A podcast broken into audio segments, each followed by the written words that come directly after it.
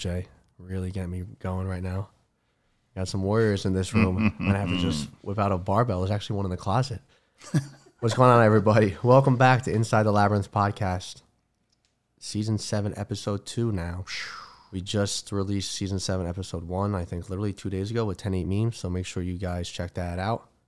That's on Spotify, Apple Podcasts, all major platforms.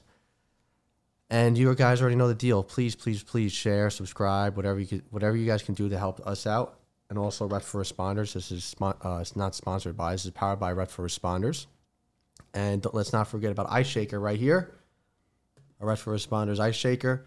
Visit our website or iceshaker.com. Get the Reps Ice Shaker. Fifty percent of all I, Reps Ice Shakers purchase goes back to our nonprofit.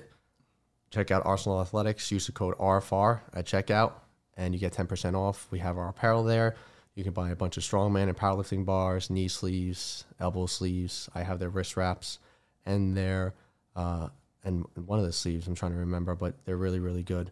Um, Phil's a military vet and a huge supporter of Reps for Responders. We have our book on Amazon, Building a Resiliency and Conquering the Job. So please check that out, Reps for Responders book.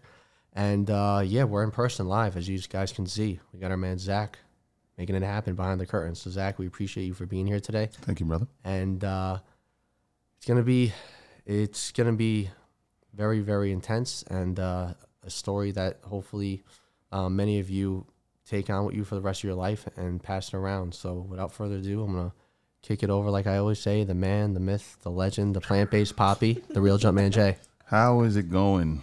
Thank you, Frankie, for that lovely introduction. For our Reps for Responders audience, we have a great, great episode for you today. This was sparked by Nick. Nick was like, "Listen, man, I got a, I got a friend that, that goes to the gym with me. She's got a great story. You guys got to get her on the show."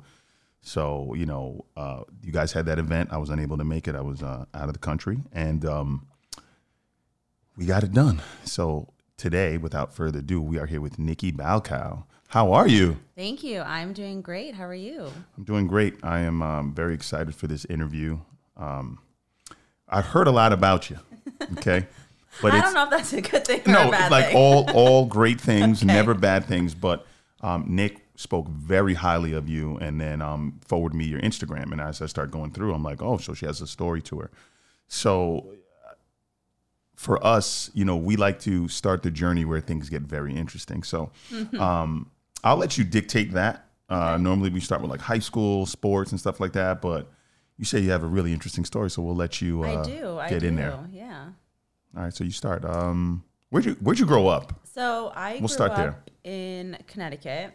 Uh, Okay. I ended up moving all over. I lived in Connecticut, New Hampshire, California, Boston, now Jersey, but I originated in Connecticut. Okay. Yeah, so I was there from birth until about eighth grade. Um, you know, I grew up pretty poor. Um, didn't come from a lot of money. My parents ended up divorcing very when I was very young. I was seven. My brother was two to three, and soon after that, uh, my stepfather came into the picture. Okay. So my mother and him were together. Well, actually, they're still together. Um, they've never split, but uh, Okay. wasn't the easiest childhood. Um, I mean, I guess if we want to get right into it, uh, my stepfather molested me for the majority of my childhood, starting from uh, seventh grade up until tenth grade. So, yeah, that's where I Oh, started from, I guess. Ooh, set the tone with that, huh? yeah. Wasn't expecting to hear Well, that. thanks for No. sharing that right off the Yeah, bat. thank you So, for like I said, we're it's gonna be. I mean, that's why we're intense here, episode. right? Yeah. Yeah, I mean, there's just people that the go through things off. like that. Yeah, just yeah, rip the band-aid off. This is this story is going to inspire somebody to maybe speak up or I hope so. find some resiliency in that. I really hope so. I, I mean, fast forwarding a little bit, but I actually ended up pressing charges later Okay. in my life. I was going Uh, to ask that question. Yeah, so I'll beat you to it. um, but I was mid 20, early to mid 20s, Okay. and I ended up finally speaking up and Oh. sharing what had happened to me. I had kept it a secret my entire life. Now, what? So, there's one question I have to ask. Usually, um, so when this was going on, did you even try to say something at some No. point? Never. You Never. just didn't say anything. Never. Okay. Why? I- why? was terrified. Terrified. Okay. I was absolutely terrified. I remember when it first started happening, I was not sure if I should tell my mom. Do I tell my dad? Like, he was a, the next father figure to me aside from my father. When you say dad, your real your biological yeah, my father. biological father. Yeah. Okay. And I just didn't tell anybody. I was a kid. I was, you know, so confused about what was going on. I, 12, 11? Um, you said seventh grade, right? seventh grade. I was young for my grade. Ten, yeah, about 11, 10, 11. yeah. And like the, so the defense mechanism was just to, I mean, Shut I don't down. want to go back. We don't. I don't want to open it oh, up. Oh no! It, listen, everything's on the table, so Okay. don't worry. So what? What? When this was happening, obviously you knew it was not normal. Or did it get to the point where it became like this is my new normal and I just go on with my everyday life? I don't remember really having that thought of like, oh, this is normal or not normal. I just knew it. I wasn't safe, and then it became. I mean, it became my new Was normal. your brother still living with you and like the moving around? Yeah, So it happened in Connecticut and then you guys moved to, New Hampshire. and it still happens in New Hampshire. Yes. Okay. And That's then crossing state lines. you doing move, you go to New Hampshire and now, how was like your friends in Connecticut? Did you like? Did you have like close friends? Were you kind of like Kind of. I mean, yes, I did, but I moved around a lot as a kid too. So I, I was in various school districts for most of my childhood. Um, so it was really hard for me to establish like really good friendships as a kid. I remember I might have, I can count on one hand really how many like real childhood friends I have. Um, so that was really hard for me. And I, from early on, like I couldn't trust anybody. So I, from the very beginning, had a very difficult time being vulnerable with people, opening up to people, connecting with people because I had this dirty little secret that nobody could know, right? Mm-hmm. So I felt like if I got too close to somebody, then I would spill the beans. Or if I slept over a friend's house and I was talking in the middle of the night, like in my sleep, which I used to do, I was terrified that I would share the secret. So I kept everybody at arm's length for the majority of my life, actually, for that reason. So let's call this guy POS. Okay, so Yeah. POS, POS. POS, When yeah. does POS come into your come into your life? Like when does he, I guess, start to date your mother? Uh, I was about eight, so it was very shortly after my parents' divorce, or there it might have actually been like kind of overlapping. I don't know. My memories are like, So like- he's in your life already for like three, four years, but before the first incident happens. yes. However, he had started grooming me from the very beginning. How so? Like he would make uh, offhanded comments. Like if I were, I mean, this is going to be really weird, but whatever. I'll just say it. Is that we were like sitting at a dinner table one time, and I was eating a sandwich, and I specifically remember him saying in front of my mother, mind you, that I should keep in mind to eat the crust on the bread because it would make my breasts grow, and I was eight years old. So that's a weird thing to say. Very weird. And he would just make comments like that for I've never heard of the. that. f- I never heard of that either, but It- I mean, sick it individual anyway. was so. very bizarre. Um, but that's how he would start to groom me. Is he would make those kinds of comments, very sexualized. Uh, you know, urging me to explore my own sexuality at eight, Eight. nine, ten years old. Yeah. And then we ended up actually having hosting a foreign exchange student from Germany. Oh shit! Yes. I'm sorry. I'm very animated. No, that's excuse me. okay. So am I. Don't worry. Um, and I'm not sure exactly what had happened there because I was so young and I don't really remember everything. Mm-hmm. But she abruptly left, Oh. um, and the cops were involved, and she had made accusations about him. I don't remember all the details. They had interviewed me. Um, How old is she? she was in high school at the time, Okay, so she's. You said your brother was younger or older than you? Sorry. younger. He's five years younger. Okay. Yeah. So there was, you know, a lot of that. I'm getting a little charged up right now. I'm getting a little angry. What was the relationship with POS and your mom? Yeah, like Uh, that's very what I. tumultuous. Okay. Yeah. I Yeah. was about to say. As, it, is- it sounds as if that they didn't have a really great No. relationship. and she was i mean he abused her too not physically or or anything like that but Emotionally, put her emotionally, down and things like and that. she i have a lot of empathy for my mother Mm-hmm. because she did the best that she could with the tools that she had Yes. and when I she like left that. I like that comment. when she left my father um i mean i love my father to death and he is a wonderful man but they didn't have a great relationship either so uh, they divorced and she immediately started dating this guy my stepdad and POS. yes, exactly, POS. and uh, she fell into the same pattern that she did with my father. And their relationship was all yelling, throwing things, name calling. I mean, it was very toxic. And he had such a hold on her that she could not escape him. Substances involved? Was he a drinker? Yeah, he was of- a drinker, Uh, that's be my next smoker. question. Good question, Frank. Yeah. So he was definitely an alcoholic. Um, and he just had complete control over her. And she's not as strong minded as I would say even I am. And so she wasn't able to even recognize within herself like what to do or how to fix the problem and how to better herself to get out of that situation. There's something that comes to my head, and I'm going to ask this question later down the road. Um, just, just sorry, forgive me. Keep, keep going. Oh no, that's okay. Um, yeah. So I mean, I grew up in a very chaotic and abusive household. I guess. Well, yeah, you can say. Um, let me ask a question, right? So, like, let's fast forward a little bit and let's get to like high school. Um, how did that affect your high school career? Because I'm pretty sure, like, you were like a in like middle school age when Yeah. this is happening, right? Now you get into high school, right? And you know, ninth, tenth grade is when girls start to see boys and want to date. How did that affect your uh, your dating life, um, or like your relationships with like friend groups and in men?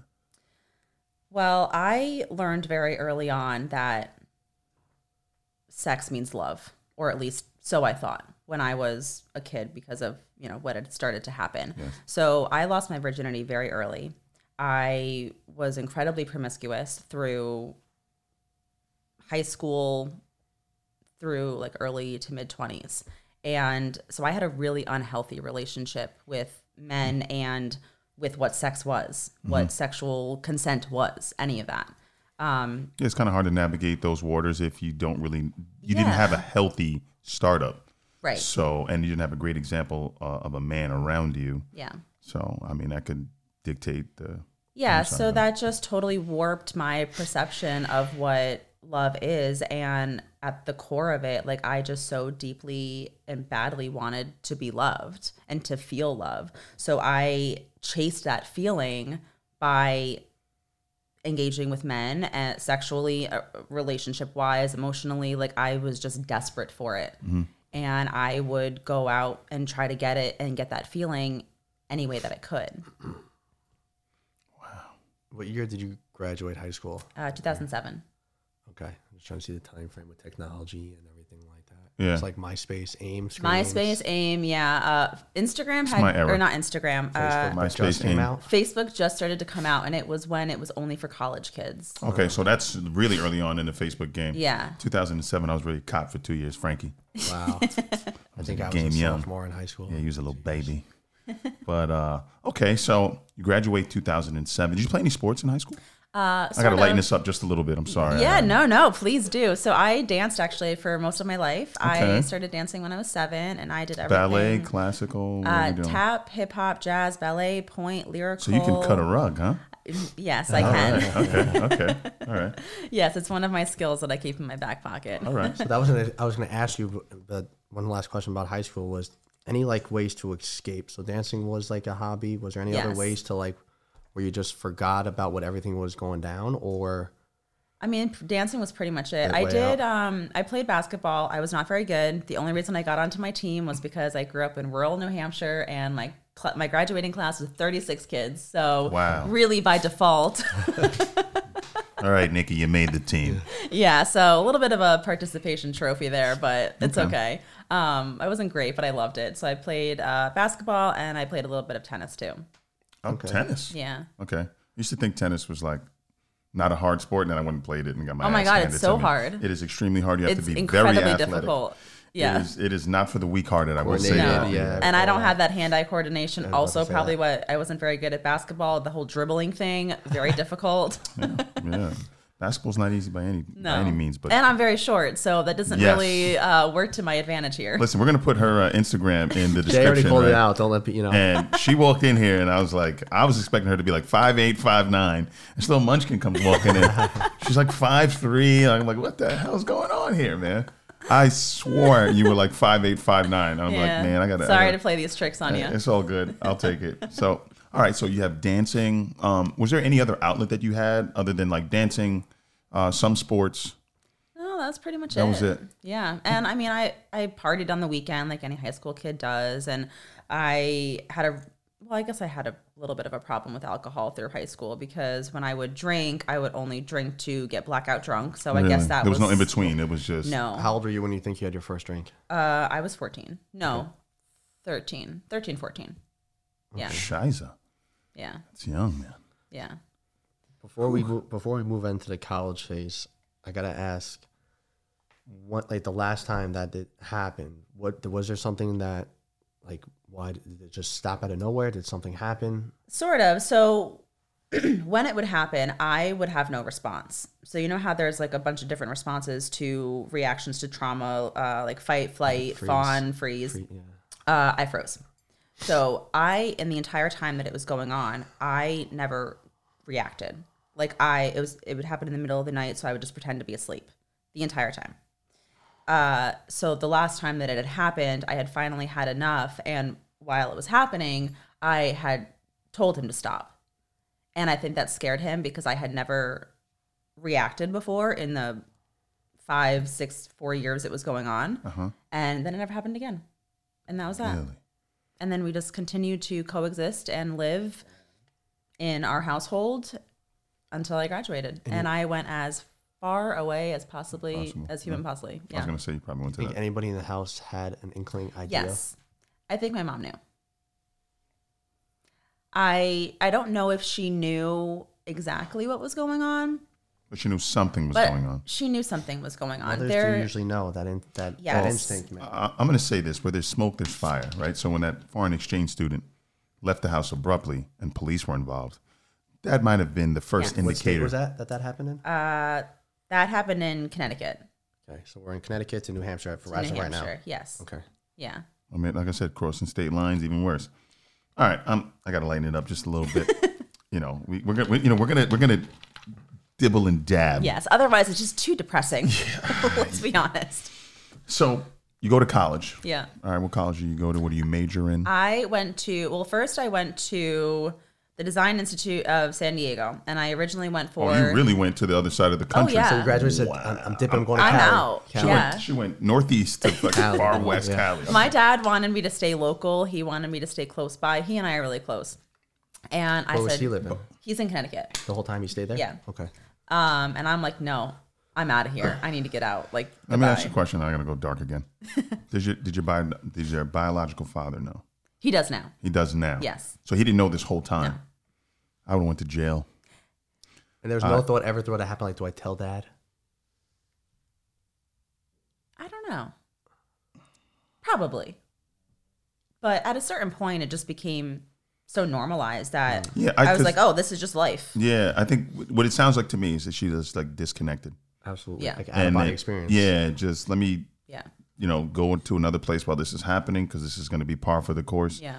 And then whatever, I just go back to reality when it's done, and I just kind of keep going on with my life. Yeah. And what's interesting is that after it had happened, so it stopped in, in um, sophomore year. So for the rest of high school, I remember just honestly blacking it out or blocking it out. Like I didn't even, it wasn't a conscious thought when we were living in the same household, having family dinners. Like it was just like, oh, this is my stepdad. Like not this. Monster. That's a Monster brain trauma that- response to yeah. Yeah.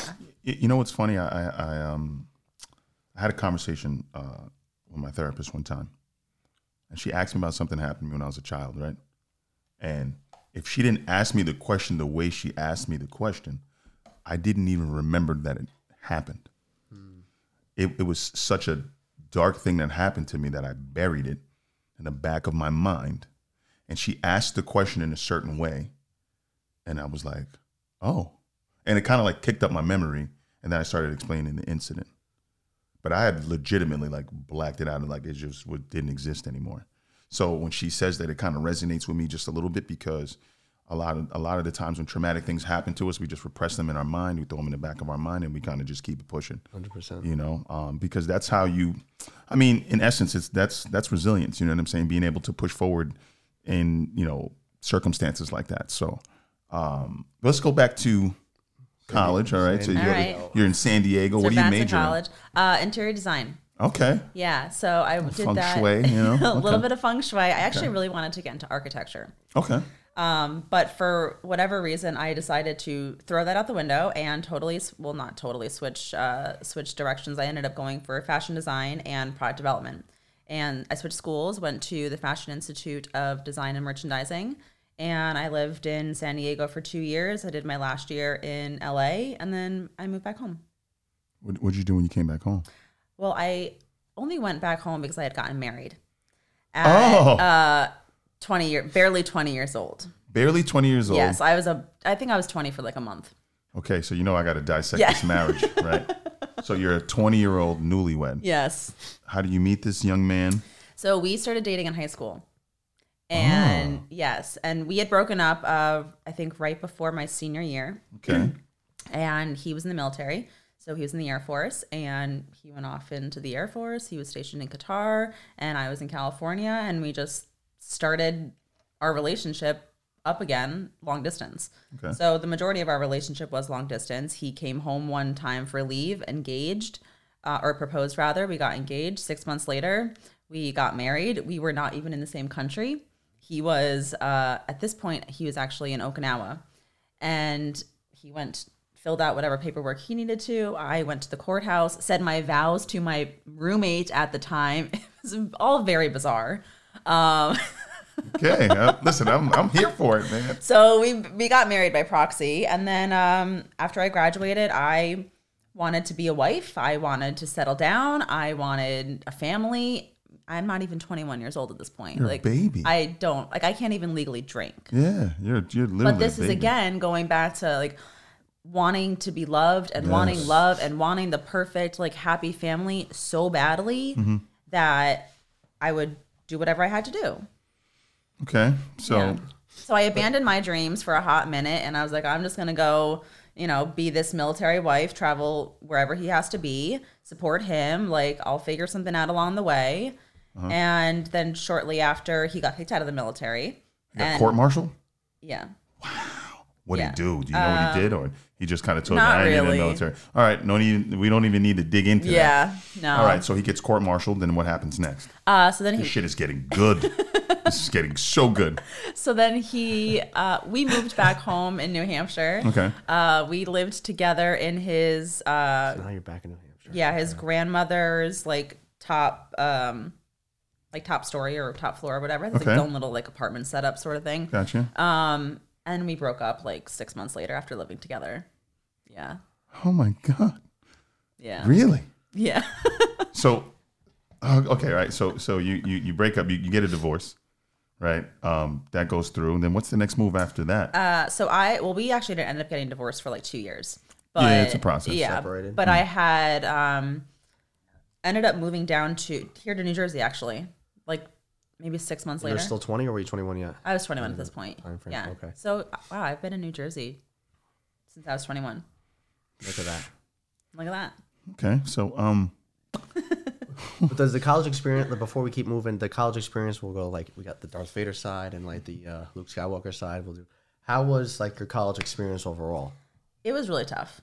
Uh, yeah. I You So- stopped dancing? I did stop dancing. When, um, when and why?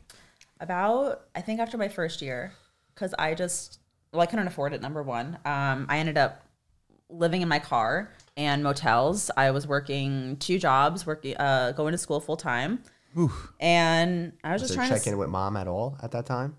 Yeah, she was still at this at this point like really involved in my life, and we hadn't yet addressed any of the the other stuff yet, so it was all very like status quo. But I really struggled in college because I'm like battling all of these demons mm-hmm. and just this really hard stuff that I'm trying to process. Actually, at that point, I wasn't even trying to process. I was just trying to survive and just live. Survival mode, and yeah. yeah, so I was in complete survival mode. Honestly, I would say the majority of my life up until probably recently. And that's a stressful place to live. Absolutely. I mean, so, Yeah, the I couldn't even imagine, the labyrinth for Yeah. that long, man. Yeah, a lot of and- people don't make it out. Like you know, and at that point too, I had ended up developing um, anorexia and bulimia. So I started uh, about a six year battle with that. And that just like completely deteriorated me for those chunk of years. Okay, so that brings us to what, like 27? Um, 26? Before that, I would say, I mean, really, I started having like issues with food um, when I was in high school still. And that was a way of, for me to like establish control, right? Because I had no control when I was a kid. I had no control in my home. I had no control over anything, is what it felt like. So I had started having a really bad relationship with food and my body early on, which I mean, I think is completely a descendant of the abuse and the trauma that Absolutely. I had that's gone through. Closely correlated, yeah. Yeah. So, um, yeah. So that was probably until 24, 25. I might be a little bit off base here because the the years kind of all blend together at Yeah, this point. So then we'll have to go. Let's go. So you, you leave, Early to mid-twenties. So we'll go back to you leave that day and the, the on the top of the window that you leave the castle, right? You're Yeah. like, I'm out of here. now where? Wait, where am I leaving at this point? You're leaving uh, grandma's house.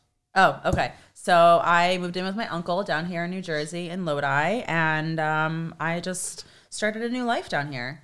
And at the time, I was still, I was still struggling with my eating disorders, um, and I hadn't really established, sorry, a lot of friends at this point. point, and I'm just trying to navigate like a new, a new state, a new city. Um, I was trying to get my career jump started, and in the city, I thought New York City was like this big, glamorous, like amazing place The to big live apple, and they be. say. It'll be fun, Yeah. they say. You can yeah. make it there. You can make it. And Make it a- anywhere, yeah. And as a kid, like I just had this dream of moving to New York. I thought it was the best city in the world, and I just like needed to live here. Like I would come down Did and you ever just, visit it before? yeah, it? I would Okay. visit it, and I was just mesmerized. The Rudest place I've Yeah. ever been, I tell you that. Dead ass, son.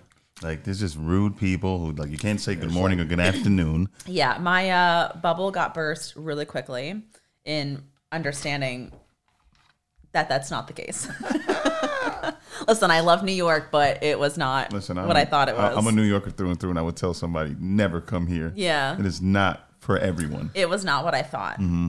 But but I also think like I was a kid and also very much trying to escape my reality. So Mm-hmm. I just latched on to really whatever I could, thinking like, oh, this is gonna get me out of this hell that I'm living Yeah. in, right? Wow, man, is heavy, dude. Yeah, And it we're all- it all We're goes 27 back. minutes in, bro. This is heavy. Yeah, this is getting really. They don't get heavy till like 35 minutes. No. This This thing is is getting- heavy. We're Shots were fired in. right off the bat. Well, when you guys said to start with my ch- like as early back as my childhood, I'm like, Oh shit! Well, like, do they know? See, we had we had no there's idea. There's really no way to ease into that. yeah, I mean that was yeah. They, they- no, it was just Yeah. like, just threw it out there. okay, so Lodi, right? Trying to fight, trying to like get a job in the city, and what happens? Yeah, um, I mean, I lived there for a while, a few years. How's I, your uncle relationship? Really good. Okay. Yeah, I he's, he's Dad's awesome. brother or mom's brother? Uh, mom's. okay. Yeah. Um, I had had a few boyfriends at that point. Um, I And had still nobody knows. still nobody knows. Okay. No. Um, but at this point, I'm really working heavily to like beat these eating disorders and like try to overcome that. Um, how'd you uh, how'd you combat that? in a very unconventional way, I think. So, like, it was so bad where I pro- I really should have gone to a therapist. I should have gone to a doctor. I should have gone to a treatment center. Um, and really, the only reason I really started to address it was because my best friend from high school, she's still my best friend to this day, and it's actually she plays a role in my story with my stepfather later on too, with confronting me about uh, him. And so she flat out told me, like, listen, I know you're making yourself throw up. I know that you're starving yourself. Like, I hear you. I can see it. She's like, you need help. Like, she was very direct with me. And I honestly think she saved my life friend. because nobody else would say anything. Throughout that time, you never went to like a regular uh, doctor, like a. No.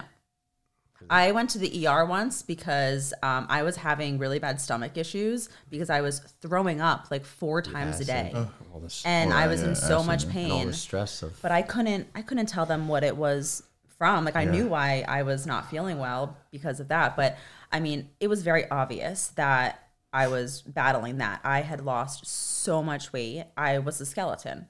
And my family, nobody said anything. None of my friends said anything. Why do you think they didn't say anything? I think it's easier to Turn a blind eye. to turn a blind eye, and it's also, I mean, it's a tough topic to Not bring my up. daughter. She's fine. Like accepting. It's an as uncomfortable well. Yeah. place. And I think that a lot of people don't know how to handle something of that nature or having tough conversations and being on like direct about it. And I'm not really sure beyond that. No, I think. I mean, I think you got it right. I mean, Yeah. to have an uncomfortable conversation with someone you love is extremely hard. Some people r- rather leave things unsaid than say something. Yeah. I, I- and I almost feel like it's more of um fear of the outcome. You know, like sometimes people hold us uh, like in this place, this like pedestal, if you will, right? And it'll probably break them if they hear that you're struggling or going through certain things, so they just rather not say anything. That's just what I've what, what I've experienced in life. It's just people just don't want to have these uncomfortable conversations because they're scared of what the outcome might be, and so they just leave it alone. And then you know, thank God, I mean, you're still here, and but like you always hear that stuff at like funerals or, or like wakes, you know, like I should have said. I should have said something, Yeah. I should have did this. something, but by that point, it's already too late because you know we don't we don't have. Uh, you know, um, a memory card on life, right? It's like one and done, dude. Like, you know, you can't pick up and start off again. You know, it's, it is what it is. But um, I just know, just from experience, that most people refuse to have these difficult conversations because they're scared of the outcome. And scared to also hear the truth. Yes. And face the reality Yes. of what's Can't Absolutely. Of what's happening. Absolutely. And I think it's also easier to just think like, oh, somebody else will address Rectify it. That's not my Yeah. job. You know? Okay. So part of me feels a little bit let down by the people around Mm-hmm. me because I mean, I was wasting away in front of everyone and people would make comments we have about Do we have a weight at that time? Would you, you had a guess? sub 90. Get out of here. What do you weigh now? Uh, I weigh about 130. yeah, I mean, she's pretty jacked too, even yeah. though she's short. And I'm like Yeah, I'm a small person, so Yeah, she's tiny. she's tiny. hey, not that tiny, okay? I'm jacked. And she's jacked. She's jacked, but I'm, I'm thinking, I'm like, The ant, right? Pound for pound, strongest. Yeah. Yeah, Legit. thank Oh, you. yeah. but like, Richard Hawthorne. like you know, I see her lift, and I'm like, you know, I I'm pretty good with like guessing weights, right? So I'm like, oh, she's probably gonna be like, one- you know, 128, 130 something, whatever. Um, but I might have been a little off too because I thought you were taller. then I just when you walked in, I, I kind of put it together. But um, so how do you rectify everything and then get like going again? Oh, right. I totally trailed off. Sorry. Yeah, Um, I got to will- like that, that's that my will job. happen. But we're in the labyrinth here. Yeah, Leah. that will happen. I corral things. Um, so at that point, after I really realized, like, okay, this is a problem. Like, I'm really unhealthy. I, this is not okay. Um, I just researched all the time about it. Like, I would just read over and over and over all the terrible Obsessive- things that it does to your body to like, I guess almost scare myself or like make me see like what you are doing to yourself is killing you And this is real. Mm-hmm. and this is real. And if I could see it in black and white, and if I could get it through my brain, like not eating is doing X, Y, and Z to your body. If that could just shock me enough to just stop, then so be it. And it eventually did.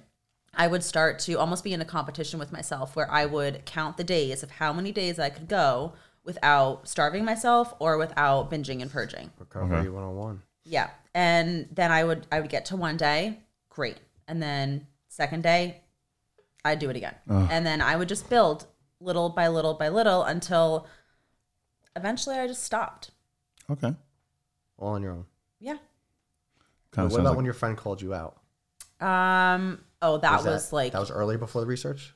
yo yeah, that was years and years prior. Like like high school.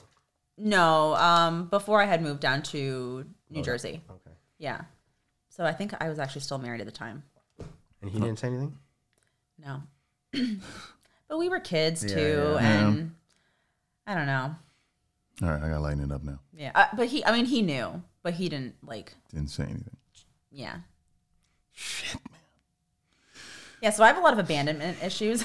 I can see why. Yeah. Um, okay, so let's let's reel it back in.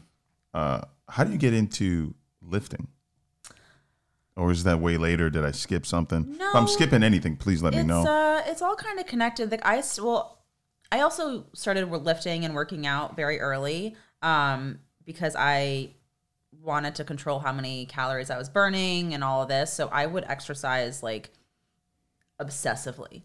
Really? Yeah, like so on top of the the anorexia, the bulimia, like I would just work out all the time just to like burn as many What kind calories. of as I workouts were we doing? Um, I would do high intensity like cardio stuff. Like I would just run. I would do yoga. I mean, I would do anything. Um, but I would. I started to. sorry, my throat was really dry. Um, I started to get into lifting weights like towards the end of the eating disorders because I was Okay. trying to like All right, well, so we're chronologically on pace. yeah, we're on pace. So I was trying to like establish a healthy lifestyle and you know get strong and bat- and overcome these these eating disorders. Um, and so that's really how I found myself in the gym. But I didn't start really seriously lifting until probably a few years after that. I lived in Boston at the time, so I had ditched New Fucking Jersey. Boston. Yeah, Oh man. So you said goodbye to the dirty jers and temporarily because And I'm you, go- you back went now. to Boston? Yeah, yeah. Don't I don't want to talk about Fucking it. I'm just kidding. Boston. So I had uh, gotten out of a relationship, and it at the time was devastating. To me. tumultuous relationship. Um, Or was it no, not so not much. so much tumultuous? The outcome was Um, devastating? The outcome was did devastating. you feel safe with this person? yeah. Oh my god, I loved him to death. Loved him. So why did it end if you loved him to death? Um, we, well, I was really not in a place where I should have been in a relationship. Like Mm-hmm. I was not okay. Like I needed to get myself together before I could be with somebody else. Like I just had too many issues and I was lashing out. Like I just had so many unhealthy behaviors and actions and reactions and responses and ways of communicating. Like that was a very very unhealed version of myself. Wow. Damn, it's getting better and better, bro. Yeah. So we had broken up honestly because uh, it was me. I was the problem. I mean, he wasn't that great, but really, Did you, did you hit him with it's not it's it's not you, it's me. I got to get out of here. well, he broke up with me. really? Yeah. I had almost never really broken up with somebody. Did he have a Boston accent? No, he was in Jersey. Okay, all right, cool. Just wanna make sure. I'm sorry. Yeah. Like, I, I got caught up on Boston. I'm so Yeah. sorry. yeah, we're not in Boston yet. We're about to be. Yeah. So that Fenway. was so devastating to me that I fled the, the state. Like I could not be here. country. I- What? You, you fled the state fled went the to country, yeah. Boston. You go to fucking Yeah, so why Boston? Boston? Uh, my best friend uh, lived there actually. I was gonna say, please not for another guy. Yeah, Please no, no, no, not at this point. Um, so she had lived there. Um, this is the same one Same that had one? Okay, same one that had good, called good. me All right, out. so we got a we got a best friend. We got a best. yes. Okay. Oh, she's she's really great. love it, love it. Okay. Yeah, she's my. I hope she's gonna listen to this one. I hope so too. I think she will. Um, hey, Carolyn, love you. Uh, but yeah, so we had moved in together. Um, and I really did this girl so dirty because when What the fuck is going on? Please bring it. Well, we had lived together once before in New Hampshire. It was after I had gotten divorced. And I needed a place to live. I wasn't going to live with my mother and my stepfather because Absolutely not. obviously. Um, Pos. yeah. So we had lived together and about 6 months into our 1-year lease, I decided I got to move to New York. I I'm out. And I just I broke our lease. Uh, I mean, I I obviously paid for like you know what my end of it was, but that's a really shitty position to put somebody Put in. somebody. Absolutely. Um, but I was very selfish This makes sense. when I was younger. Yeah, This makes perfect, total sense. yeah, I was all about myself, and not in a like oh I don't care about You're you still in kind of survival- way. you're still in But I'm survival still in mode. survival, Survival mode. mode, So yeah. it to me like subconsciously, I need to take care of myself because nobody else is going to. Like I am responsible for me, and unfortunately, there were so many casualties by default because I it was what I had to do to move forward in my life. So I broke our lease, and then I moved to New Jersey. I ended up doing the same thing to her in Boston. I left New Jersey after that relationship. We moved in together, and about six months later, Boston wasn't it for me. Was not loving it there, and I couldn't really do anything with my career because I couldn't find a good job that was heavily into like Now, fashion design, fashion? product development. Like that's sort of where my my roots came from. I mean, I did everything from sourcing, tech design. I mean, so many different facets of the You're just industry. picking up little jobs on the way to pay for this rent. Yeah. Um, or I just wasn't working at all. And that doesn't really take you too long to Yeah. not be able to sustain that very long. Uh, and then I got a new job in New Jersey. I'd come down, I interviewed at the Children's Place. And to me at the time, I was like, this is the best thing ever. And I just left. And I broke our lease yet again. It's amazing that she's still my best friend. like, She, must love you. You hear she me? She does. She does. Damn. Um, yeah. So then I came back to Jersey, and I've been here ever since. And that was probably eight years ago, okay. give or You ever take. make it to the city? No. No, she said, "Fuck the city." My my whole thought process was if I can. This was like when I first moved here, and I was living with my uncle. I'm like, oh, I'll just live here for like three to six months. I'll save some money, and then I'll start. You know, I'll move into the city. No way. No, yeah. On a thirty thousand dollar Yeah. year salary, no way. Not in New York. No. It's not gonna So happen. now you're back in Jersey. So now I'm What back in time frame is Jersey. this? Um, this was probably 2015, Okay. Seven and a half, 2014, eight ago- 2015, ago. give her that kind of around that point. Mm-hmm. Um, and then I started powerlifting. So that's when I started Okay. that whole that whole thing. How was that journey? Really interesting. How'd you stumble upon powerlifting? Um, so this That's is when I was in Boston question. still, and I was seeing this guy at the gym. It wasn't anything serious. It was like you know whatever. And he suggested that I should start powerlifting. And at the time, I was actually interested in bodybuilding. Meanwhile, this is like a year to two years after, not even two years after I had recovered from Mm-hmm. the anorexia and the bulimia. And so, really, bodybuilding is the worst, Worst thing you could do. the worst thing I, was could have done. So it's really slope. Yeah. yeah. So it's really a blessing that I was steered in the other direction. I did my first meet and I fell in love with it. And I'm like, wow, this is to feel strong, to be strong, and then to have a goal to work towards. I was all about it. And I dove head into it or head first into it for seven to eight years. And it was my whole life. So your first meet, who did the programming? Or you just Myself. listening? Really? Yeah. I mean, I wasn't very good, but I think I mean I, I I mean I did not do very well at all. But it was my first meet and I wanted to see what it's about and I wanted this new challenge for myself and I took it on and I did it and then I ended up hiring a coach or What I weight had class did you do your first meet at? uh 132 or 123? One third yeah, one thirty two. Yeah. That was kind of the weight class that I had almost always competed in. I did a couple of 148 meets, but that was only when I didn't want to compete or when I didn't want to cut weight. Yeah. yeah. Yeah, and I, I mean, I'm very much an extremist. Uh, and whenever I commit to something, I commit to it like full throttle, and I have a tendency to be a little bit ob- obsessive over it. um, so I would do like really extreme cuts sometimes too, like even like 10, 12, 13 pounds, which on my Shit. frame is a lot of weight. A lot of weight. Did Yeah. that, did that um, bulimia or the bulimic, the anorexic voice ever come back in your head during that time? Yeah, it did. And I would say even from when I had like recovered from it, like I still very much struggled with Kind of my relationship with food and the relationship that I have with my body and the way that I view my body and myself. Like that had been It's like, like, come on, Nikki, just keep cutting weight. Keep cutting weight. Yeah. like it. so I mean that that, that messes with you and especially when Oh, yeah. you're controlling things and you're trying to manipulate things like that becomes very obsessive and disordered. So it I never relapsed and I never like fell back into those patterns super hard, but I mean it still had some kind of hold over me. Mm. Uh, yeah, I, I can relate empathy with that part of the holdover for sure. Um, so seven, you hire a coach. How does that go? Well, it went well in terms Mm. of my powerlifting performance. Uh, not so great in the sense that he was an a manipulative POS too. Isn't it such a shame? You hear this like a lot. Uh, You hear fitness this in the po- in, in the powerlifting strongman world. You hear Yes, that a lot. yes, and That, that's a, um, it's actually. I mean, it's a, a hot topic in powerlifting right now in general with men who abuse, you know, positions of power and blah blah blah. So, So you were involved with this man?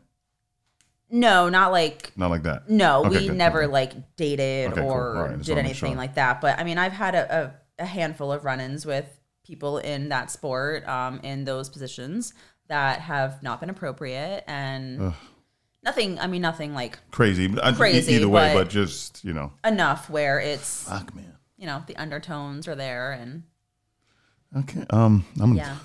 but I, I ended up hiring a few different coaches. I had a few different um, teams that I was on, and I ended up getting pretty good. Um, All in Jersey. all in Jersey. What kind of programming have you done? um, Like Oh, West Side- 531, yeah, West Side I Conjugate. mean, not like a specific like type of program, more like- periodization. Yeah. Okay. Honestly, I just did whatever my coaches told me to Told do, and How many days a week were you lifting? five. And how those other two days, what would you do? I don't remember. I guess just Chill. Like I was gonna say, Just like if you had to chill, could you Rest? could you rest? Was that like a fight for you?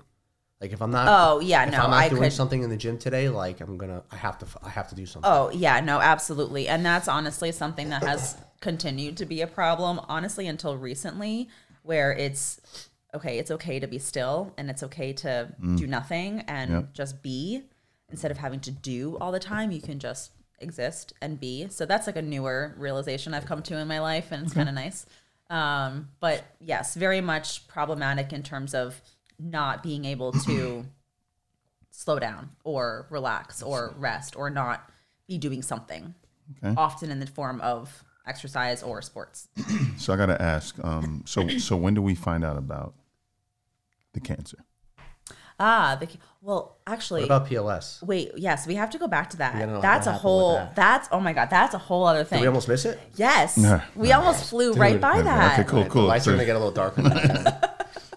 now. uh so this was mid 20s and i was living in new jersey With Uncle, no i was living call him in like Uncle Rico, Napoleon Dynamite. Uncle Rico. I was living in Boston at the time. I think. Six months in Boston, right? I'm pretty sure. Anyway, it's a little bit fuzzy, but Yeah. sort of in that time frame. Okay. And uh, me and a few of my friends, we had gone down to Foxwoods down in Connecticut, partied all weekend. I got blackout drunk and called my father crying on the hotel bathroom floor at 1 a.m. in the morning, just telling him what my stepfather had done. Oh, so imagine my father Getting that call. getting that call. Bless his soul. Like, that sucks.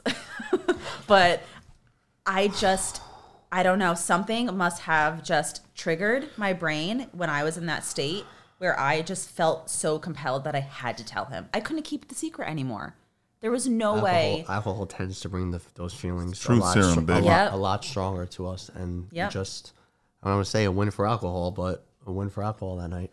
Yeah. maybe speak up. And the next morning I woke up and you know when you do something the night before and you wake up and you're like, Oh, oh shit, shit. I have to deal with this now. yeah. I had to deal with it. Um, My father knew. And I think probably subconsciously I told my father first because if I told my father, there was no way I was going to get away from it. Yeah, yeah, yeah Like yeah. I had to address it. okay. So I'd like to think that maybe my subconscious was doing me a favor by Absolutely. telling him Sinkhole specifically. divine Started the intervention. fight. Yeah. So then that was a whole thing. Um, and then eventually I ended up telling my mother, and that did not go over so great. Yeah. What was her response to this? Um, she did not really believe me Really? or believe me. She didn't want to address that I was probably telling the truth or give any uh, weight to it. And so then I ended up telling my uncles because then the whole family started to find out about what had happened, and that's a whole trickling effect. And then my grandparents knew on her side. So my dad's side of the family is pretty big. I have a lot of aunts and uncles, a ton of cousins. We're all very close. My mother's side is a little bit smaller. So it's just my mom, me, my brother, and my two uncles and my two grandparents. So it's a little bit smaller knit community there. So once they knew, then I really had to address it. And my uncles, they were furious. Mm. Like, they really saved me in terms of like navigating the situation because I wasn't I wasn't thinking when I told my father and then I told my my mother and I told everybody else that I was going to end up pressing charges. Because at this point, I was just like, okay, I have this dirty secret that I'm airing out now, so I guess we're just going to have to deal with this family drama. And they really helped me consider pressing charges, and so I did. Did they offer an alternative? That's what I want to know. Um, I did have Bobby, get the bets, get the bets. You know what I mean? That kind of I did have people who were like, "Listen, I can make this happen," and I'm like, "No, Well, God bless your soul for taking the Absolutely high not. road. Okay, I'm gonna give you that. Good fella action. Yeah, because yeah." it ended up in a, in a, in a there were hole some- somewhere in a cornfield. There were some very serious um, inquiries about wanting to make that happen, and I said no, um, because at that point I had decided to press charges, and I was like, "This is something that I have to do for myself. Yeah. I have to stand up for myself, and I have to fight for myself and for justice for this, and I I need to take the reins here. I need to have the control. I love control, apparently. So." Apparently, Yeah, so I, I pressed charges, and that was a little bit difficult to navigate because it had happened in two different states. So that's what I'm saying. That that that there's really a whole makes, jurisdiction yeah. sort of thing. because then you got to get in contact with the jurisdiction that it that it took place in, and then if there were any other events, we, it's it's almost like you got to refollow the trail of incidents, Yes. and if it crosses state lines, and now you got to contact this jurisdiction, they got to do their own separate investigation. It becomes a dilly of a pickle, if you will. It it did become a dilly of a pickle, indeed. Um, so I originally uh, I did press charges in New Hampshire, and they took over the case. Um, he was actually friends with the chief of police Get in the- my hometown. So my case was not really taken very seriously. It wasn't really pushed along. Um, there were more serious things to take care of in a town of less than 5,000 people. I find that hard to believe. Um, yeah, and so he kind of jerked me around a bit throughout the investigation. Um, there was a time even I had driven up from New Hampshire, stayed at my best friend's house overnight in Boston. I was going to drive up to New Hampshire to give, I think it was a, a statement or something. Or we were trying to, I think, get him on a recording admitting it. And they were going to like hook me up to mics and this whole like undercover thing. It was very cool. Um, and I drove all the way up there. The night before, he, for whatever reason, he couldn't do it and he had to call it off. And Probably got tipped off, perhaps. Um, oh, this was a different jurisdiction. no, this was this the chief of police in my hometown. I think he just didn't want to do it because he didn't jammed want to get his friend in trouble. Yeah. Um, so then we ended up taking it to state police. They didn't really do anything with it, and it just kind of lay dormant for a while until a part-time um, under or part-time investigator, part-time cop. Private, private investigator. Yes, thank PI. you. Um, he somehow came across action. my case and he reached out to me wanting to take it on. Yeah. And I'm like beyond grateful, Grateful, yeah. to this man because he put the wheels in motion. Um, eventually, this is at this point almost four years later. Um, he's finally um, indicted. And then six months after that, where you go to trial. And it was the whole thing, like whole jury, like I had to testify. Um, Let me ask you a question. How was the uh, how was testifying in the court? That must have been an emotional roller coaster. it was interesting because when I think back on it, like obviously it was not enjoyable. Like that's not how I'd like to spend my days is testifying on stand for the other party to try and make me look Is crazy. this for Connecticut or still New Hampshire? uh, still New Hampshire. So we were not able to um, really use much from Connecticut in the case or Okay. in the trial. I don't really remember all the details as to why, but I'm sure something with or with the statute of limitations. Yeah, I was gonna say that, then, statute of I. Yeah, so- in New York now.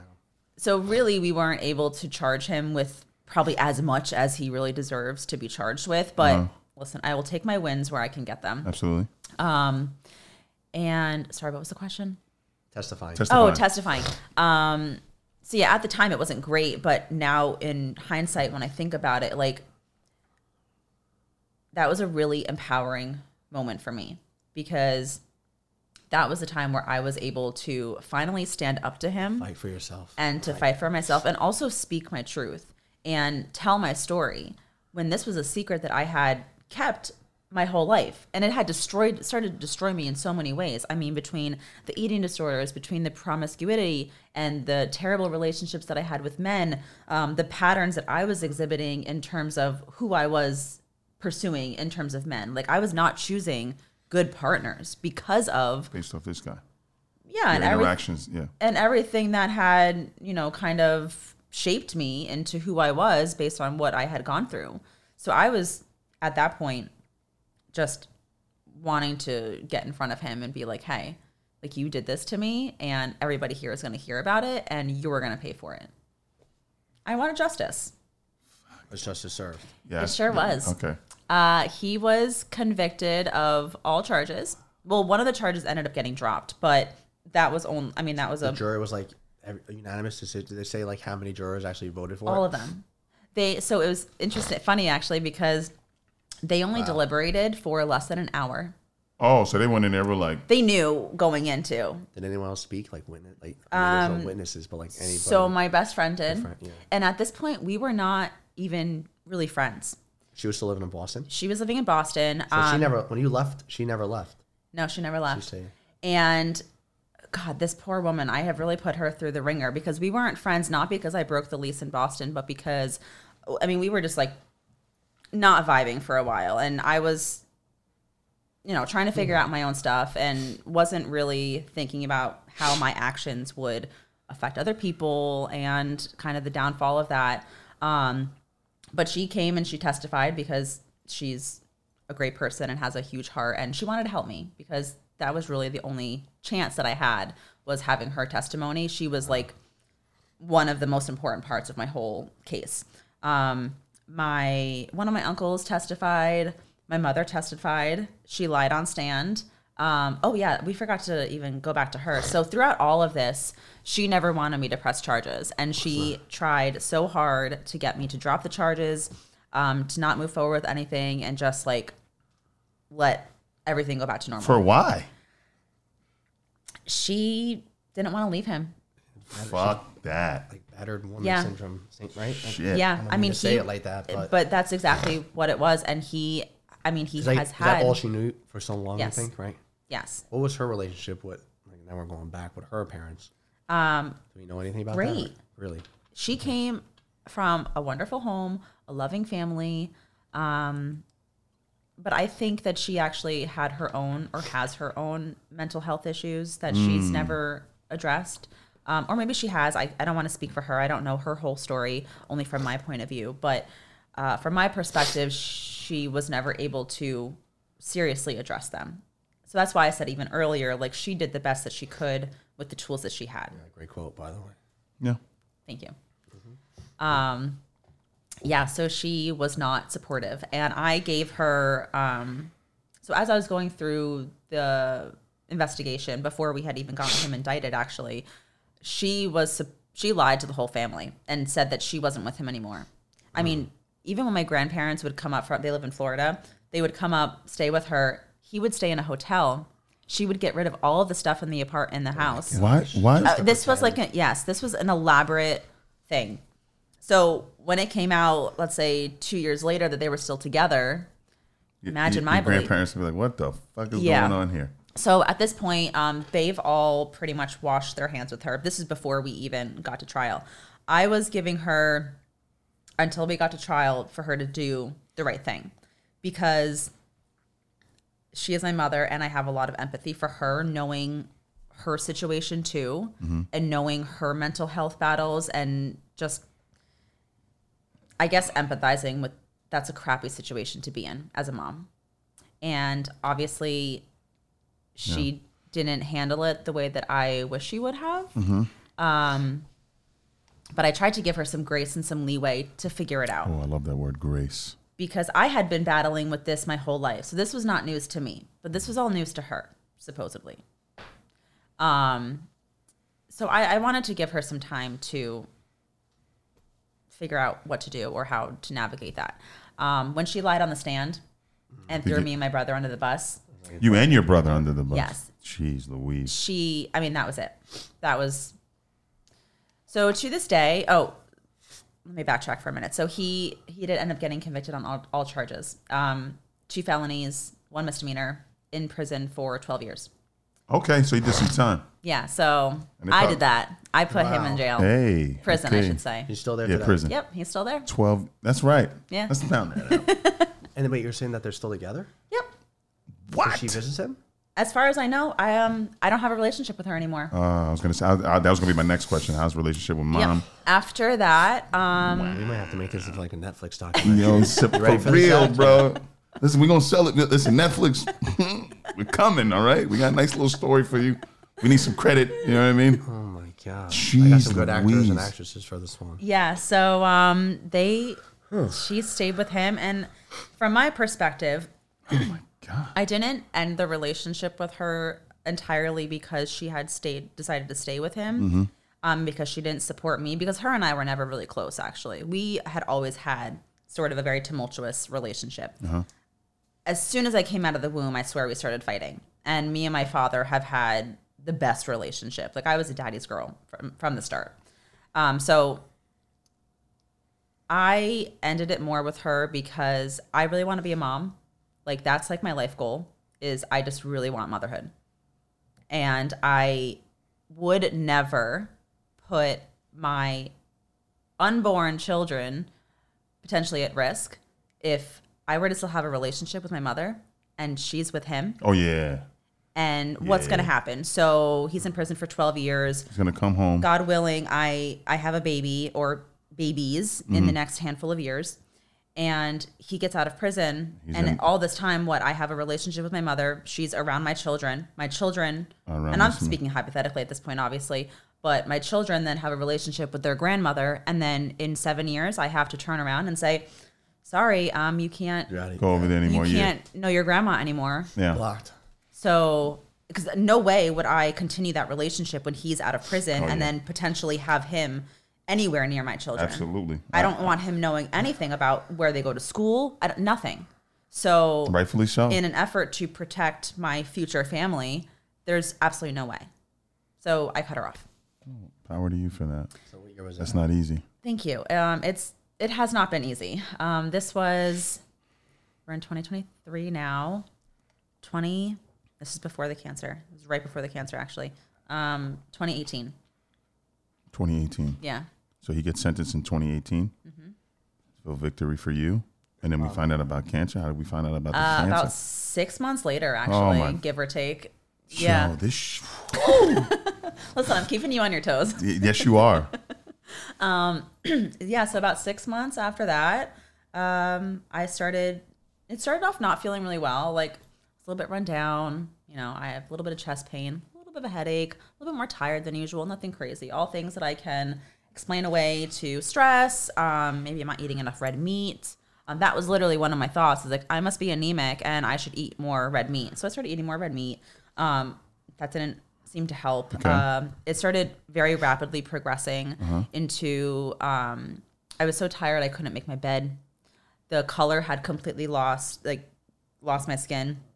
Um, I couldn't see really well. My vision was super blurry. Uh, I would start blacking out in between reps at the gym. And at this point, you would think a normal person would be like, hey, something's not right. I should get this checked out. But I'm still very much like, you know, I'm big into the powerlifting scene at this point, and I'm like at the top of my game. Like I would, th- I think I was even starting to prep for another meet, and I wouldn't quit until basically I had to be cr- um, carried into the emergency room because I just refused to address it. Which kind of goes back to how everybody else in my life at one point or another had not addressed glaring issues like my eating disorders and all of that. So I kind of did the same thing to myself where I think subconsciously I knew something very serious was going on. I had never been sick a day in my life. I didn't even have a general physician. I don't even think I went to the doctor for anything other than when I was in college, maybe once. So all throughout my 20s, I never saw a doctor. I never needed to. I was so healthy. So listen. So why would I think, oh, let me go to the doctor for this headache until the headache became a migraine so bad that it felt like somebody was drilling into my head and I couldn't get out of bed. And I ended up, uh, I had a vacation planned actually. So obviously I'm going to go on vacation, right? I'm going on a girls' trip to Miami. I'm not going to miss that. oh my God. Well, I went to the girls' trip in Miami and was in bed the whole weekend because I was so ill. Oh my. the very day that I flew back, I went right to the doctor, got all this blood work, wasn't sure what was going on. I, I mean, I was so sick at this point. Like, What did the hospital say though when you got carried in? um, well, this was after I had gotten the blood work results back. So one day after I got home, they called me and told me I needed to go to the emergency room immediately because I needed a blood transfusion or multiple. because my levels were at critical a critical point. And at this point when I had received the news, I'm literally laying on my living room floor like throwing up these weird nodules in my chest. Oh. I couldn't stand, I couldn't see, I couldn't do anything. So I get this call. I call my uncle, the one that I had lived with in Lodi on my mother's side. And he he he was living in Lyndhurst at the time. So this is like a 45 minute drive between where I'm living in Piscataway and where he is. So he drives all the way down there because he doesn't want me going to the hospitals near me because they weren't very great. Um, drives me up to Hackensack, so it's about an hour north. Um, brings me into the emergency room and is literally carrying me because I can't even walk by myself. And I'm there all night, and they give me two blood transfusions. Um, and then they were like, "Oh yeah, so you're anemic, and we're gonna um, refer you to a hematologist." And I'm like, "Oh, so my thought process about the red meat was spot on. Great, like that's all it is." Well, that's not all it was because then I ended up going to the hematologist who referred me to the oncology team, and that was scary because it's all wrapped up, into one building. And so my first thought was like, why am I being sent to a cancer center? Like I'm just anemic. Like I just need some meat or some iron or something. Some B12 maybe. No. So we did run through a series of tests over, I want to say two to three weeks. Bone marrow biopsy, which is very painful, by the way. I Do know. not recommend. Zero I stars. know. Um, Not from experience, but I know. it's drilling into your bone and you're wide awake. Not a fan. Um, I get a call. Sorry. No, go ahead. Go ahead. Uh, I got a call from my doctor. I told him to call me and give me the news over the phone if I if it couldn't wait until I saw him next. And he told me that I have acute myeloid leukemia, and I was 29. Hmm. Yeah, so my response to that was um, I grabbed a bottle of wine and I walked outside and my fr- I told my neighbors because we were we had like a little close knit like community, and they decided that they were gonna cook a barbecue and have a whole picnic for me. So I just walked outside with my bottle of wine and got drunk in the middle of the afternoon in my front lawn with all my neighbors.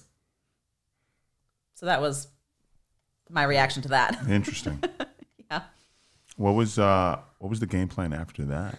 Um, so after that, I ended up telling my best friend, Carolyn, the same one throughout this whole story. Mm-hmm. And at this point, we had started to rekindle our friendship and our relationship after the trial. That that kind of actually really brought us closer together. And she saved my life in so many ways. She immediately was like, What can we do? Like, what's the plan? What's your doctor's name? She came down from Boston on a train, like I think two days later, and stayed with me for the whole week, cleaned my whole apartment, like went grocery shopping for me, like took me to my appointments. Like she just took over. And she did that throughout, honestly, my entire treatment, which was really amazing because otherwise I would have probably done it by myself, like I had done everything else in my life at this point. Um, so the treatment was I went through four rounds of chemo. The first round was a week straight of nonstop chemo, 24 7, pumping through your veins. Um, so that was no picnic. And I had lost my vision in my left eye at the time. It's since restored, which is great, but that was a little bit scary. Um, and then I did two more week chemo treatments, but they weren't as intense. The first one was the worst. Um, and in between that, I had done two rounds of IVF because the treatment would end up putting me into early menopause and then therefore leaving me pretty infertile, which for my big goals of wanting to be a mother is uh, not great. So when they first diagnosed me and told me that, uh, hearing that I would not be a mom or that I would be infertile or whatever the hell you want to call it was more devastating to me Then- than the cancer. Diagnosis. Like at that point, I honestly just would have rather died than not be a mom or to have that even thought that that would be a consideration in my life to not do that. Obviously, that did not happen, and I went through treatment. Um, and my best friend, she stayed in my hospital room every single stay that I was there, except for when I had to get a bone marrow transplant. But she slept in a um, a recliner for a week. Is Hackensack? Yeah, Was yeah. and she she bossed my doctors around. She she got shit done that I couldn't have done. God bless her. Yeah, she It's a good friend. I hope you uh I hope you got something good for her. Yeah, yeah. Um, she's she's a great friend. She's a real one. Um, shout out to the real friends out here that are holding down their their friends, no- regardless of what what has happened in the past. There's some good-hearted, good-spirited human beings in this world. Because, uh, I mean, that's something that's tough to deal with. You know, it's something that you kind of did on your own too, and like she took it upon herself to be like, "Hey, I'm gonna do this with her." yeah, and she did. God bless. and her. she really stepped uh, stepped up when I couldn't. And she, I mean, she was even there during a, a one hospital stay in particular, and I was really sick. Um, so after actually the first, the first round of chemo was the worst. They call it um, the red devil chemo that they give you, and you have such a high chance of um, infection from the first treatment that they usually actually keep you in the hospital for a month. And I was like, oh hell no, I'm I got to get back to the gym. Like, sorry, but no. Um, and my dad was getting married, so he his wedding was scheduled for the eighth day after I started treatment. And I told my doctors, I'm like, I have a wedding to go to. I'm walking my dad down the aisle. I was giving him away. Um, yeah, it was a very sweet moment. Side note, he was a serial dater, and all of his girlfriends were just, oh my god, the worst after the worst after the worst after the worst. Until he finally met his wife now, who is just an incredible lady. And so I was like, listen, you found a good one. I have to give you away because I have suffered from all of these girlfriends that you've brought around. Like, please let me do this. um, and they, the doctors told me, listen, your counts are not going to recover by the, this time. If you can get your white blood cell counts to a one by this day, you can go. But just know that you'll likely be back here for an infection in a week. And I'm like, that's fine. I just need a week freedom, whatever it takes. And my counts recovered. And I got let out. I walked my down down the aisle. I was back in the hospital, like they said, about a week later with sepsis. And my best friend was there having to make all these medical decisions in case I didn't wake up. And I did, obviously, because I'm still here. Um, You are an anointed being. I will say this. I will tell you that. Um, yeah. you, you have an energy about you, um, and the, you know, during the course of this whole story, I'm sitting here and I'm thinking, I'm like, this this woman is a warrior, bro, legit. Well, thank you. I like appreciate you- you're that. very welcome. I mean, I'm listening to it and I'm really like soaking it all up. And um, you, you've you've you've been through hell and high water. I mean, and you're standing here. You seem to be a very positive, very outgoing human being. Smile on her face. Smile on her face. Even yeah, when I'm yeah. talking about all this horrible, these horrible things that have happened to yeah, me. you just you, you have a you have a very light energy with you. Um, Thank you. um, uh, this is something that I'm starting to realize. I've been like ignoring this my whole life. I'm really good with like energies and I've always been receptive. Like I, like I've walked into rooms and be like, nah, I don't need to be here. I'm the same way. Yeah, like I'll walk into a room and be like, yeah, I got to get out of here. So I'll make my rounds and then just She get out almost of did there. that when she pulled in the parking lot. Like, I gotta get the fuck out of here. Who are these guys? exactly. But yeah, I, I mean, um, I just want to give you credit for for being this strong, resilient woman, and um, going through what you went through, and still having a positive outlook on life. Um, a lot of people. I, I had a friend who just recently lost her mother. Um, her mother had like a 20 year bout with with cancer, and um, you know, subsequently succumbed to it. And she is so angry right now, and there's nothing I could say or do or tell her that's going to bring her back to a place where she's happy. You know, she's questioning like, you know, her God, whatever shit is that she believes in, and and um, you know, I was kind of stuck because you know she she called me and was like, listen, this is how I'm feeling, and it was just all anger, and I'm like, well, there's a greater purpose at work here, you know what I mean, and um, I can't give you the answer. Whatever it is that you believe in, or whatever source that you go to, will tell you it. You just have to have faith and like just be still. And that was the first time she listened to me during this whole like thing.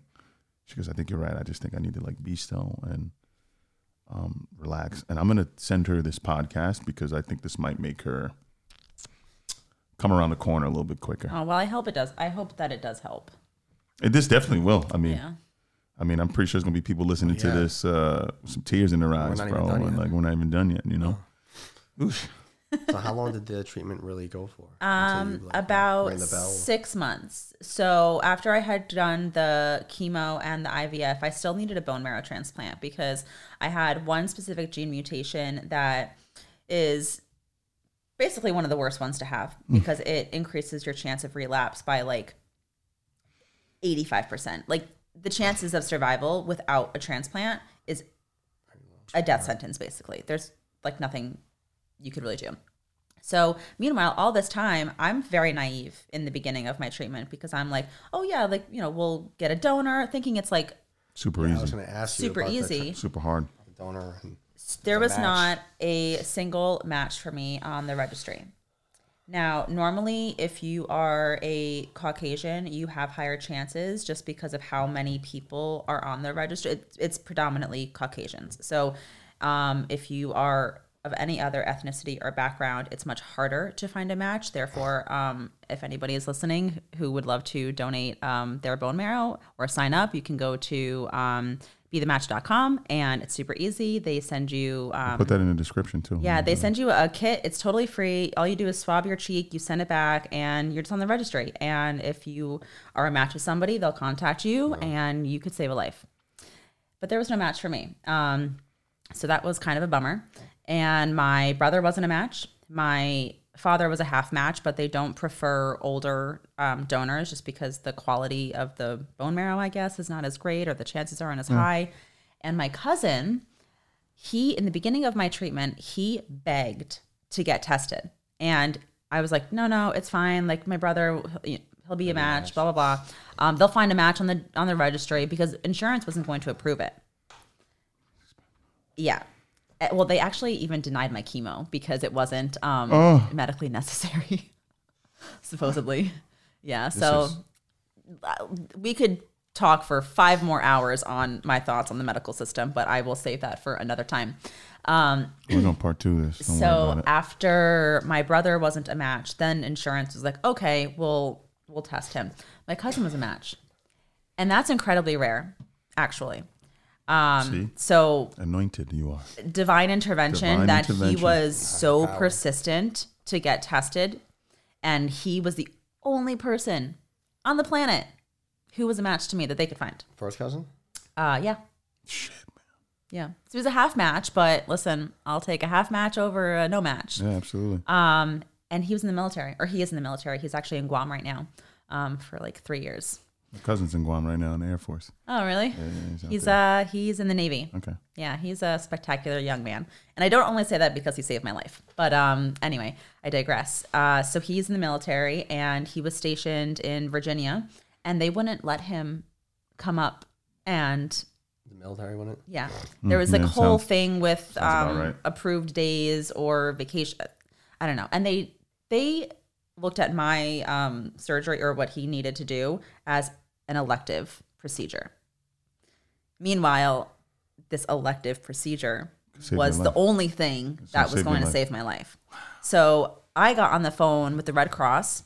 Uh, my grandparents and my um, my grandparents and my aunt they got on the phone with whatever mayors or any kind of government officials that they could, um, and it's ultimately ultimately the Red Cross that stepped in and basically told the military like, listen, this is a life saving procedure Red Cross. and they came through and he was able to come up and donate his marrow and i was able to get the transplant and Wow. So now Yeah. when you see all you motherfuckers that laugh at the Red Cross when they're outside, you know, saying that they're scamming, you know, you give that yeah dollar. it's not just donating blood and i didn't even think that the red cross would do that, yeah. stuff like this and they did so So surgery goes, he makes it success. And yeah and and this whole time like i'm trying to figure out the whole ivf things i was trying to where to are you living at that time? Then? Um, I was in still in Piscataway, but I was living in like an Airbnb closer to the hospital because they don't really want you to be any further than an hour away, um, or really thirty minutes away. Because if you were to get an infection, um, and your your temperature is rising, like you have a very small window to get treated. Um, and I did end up getting an infection and did have to be rushed there, so that yeah. that's a very real thing. So I wasn't really living at home for the majority of my treatment. Um, And yeah, so I, we went to the hospital and I had my whole stay there. He donated. Um, I had to do one last round of chemo, or technically three last rounds of chemo. And then I did full body radiation um, twice a day for four days before the actual transplant. And that sucked. Oh Yeah. my God, that sucked. Painful. It was the worst exhaustion and pain I've ever felt in my life. It felt like my soul had left my body. Like I can't even describe the lifeless feeling that it leaves you with. And I was, I mean, I managed treatment actually really well. I was still in the gym. I actually pulled the deadlift PR um, halfway through treatment. Did they know that you were in the gym? Um, Fucking warrior. sort of. So it's funny because in the beginning they, Because they were still worried about infections. yes. So I had to get a PICC line in my Like a arm. fucking bubble suit deadlifting. I mean, I broke so many rules. Anybody who's listening to this who Don't do what you is- did. Don't do what I I have did. to put a disclaimer on here. Yeah, yes, seriously.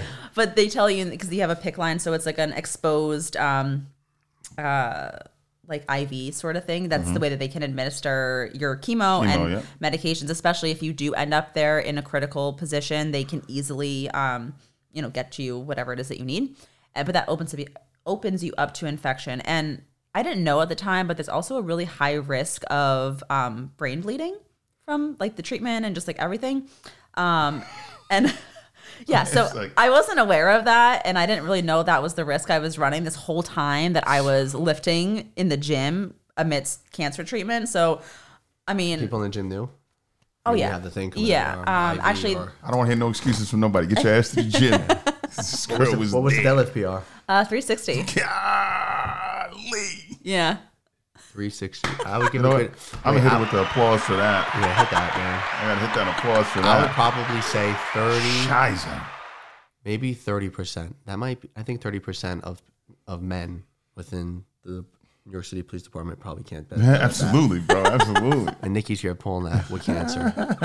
yeah so that i mean that was cool and oh, i Oh, man. i really do think that because i continued to exercise and lift listen i think i pushed it way How the self- further How was the self talk in your mind, in your labyrinth? um Like, were you like, I'm going to do this? Like, eh, like, I mean, I'm going to make this and this is it? Or I you just wanted my life to be as normal as possible. Like I was so badly just not wanting to be the cancer girl. And at this point, because I was so heavy into the powerlifting community, and they really stepped up for me because my best friend created a GoFundMe, and we ra- and I didn't want her to. Yeah. I was like, no, I got this. This is me being Little Miss self independent. I can do everything. I'm like, no, it's fine. No big deal. We raised over like $30,000. And it is the only reason that I financially, I say this loosely, survived because I'm still in medical debt now. But it's the only reason that I was able to pay my bills, um, not have to move in with family, keep my Airbnb, yeah. apartment. Like they raised a lot of money for me. Um, so I'm like very indebted to the whole community for really showing up for me in my moment of need. Um, but I really just wanted my life to be as normal as possible. So I did what I did or what I had to do to survive to, you know, put blinders on, just get through it, just kind of one day at a time. one day at a time. And I mean, being diagnosed at cancer with cancer at 29 years old when I was otherwise a perfectly healthy person was shocking. It was devastating. I mean, it just totally rocked my world because now I'm face to face with the potential of dying. Let me ask a question. Did did the thought of like death creep into your mind? Yes. And if and, and if so, what what was like your response to that? I got to ask this question because uh, some somebody asked me a question, right?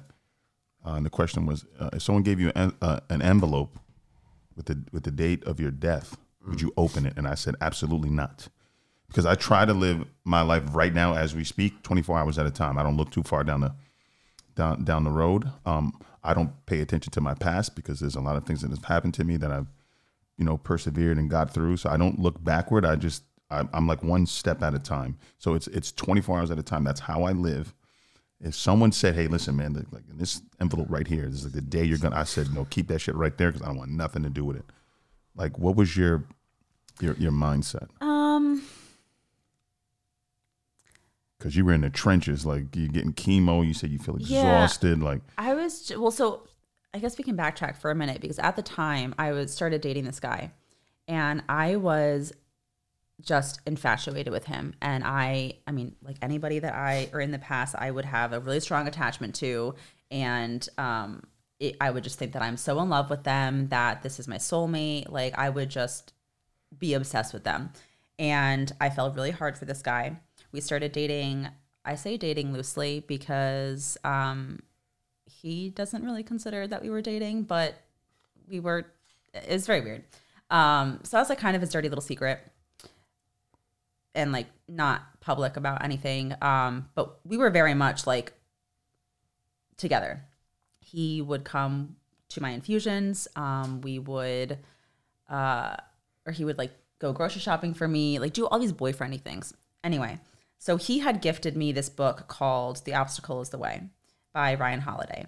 And I'll write that down. Sorry. that book changed my life.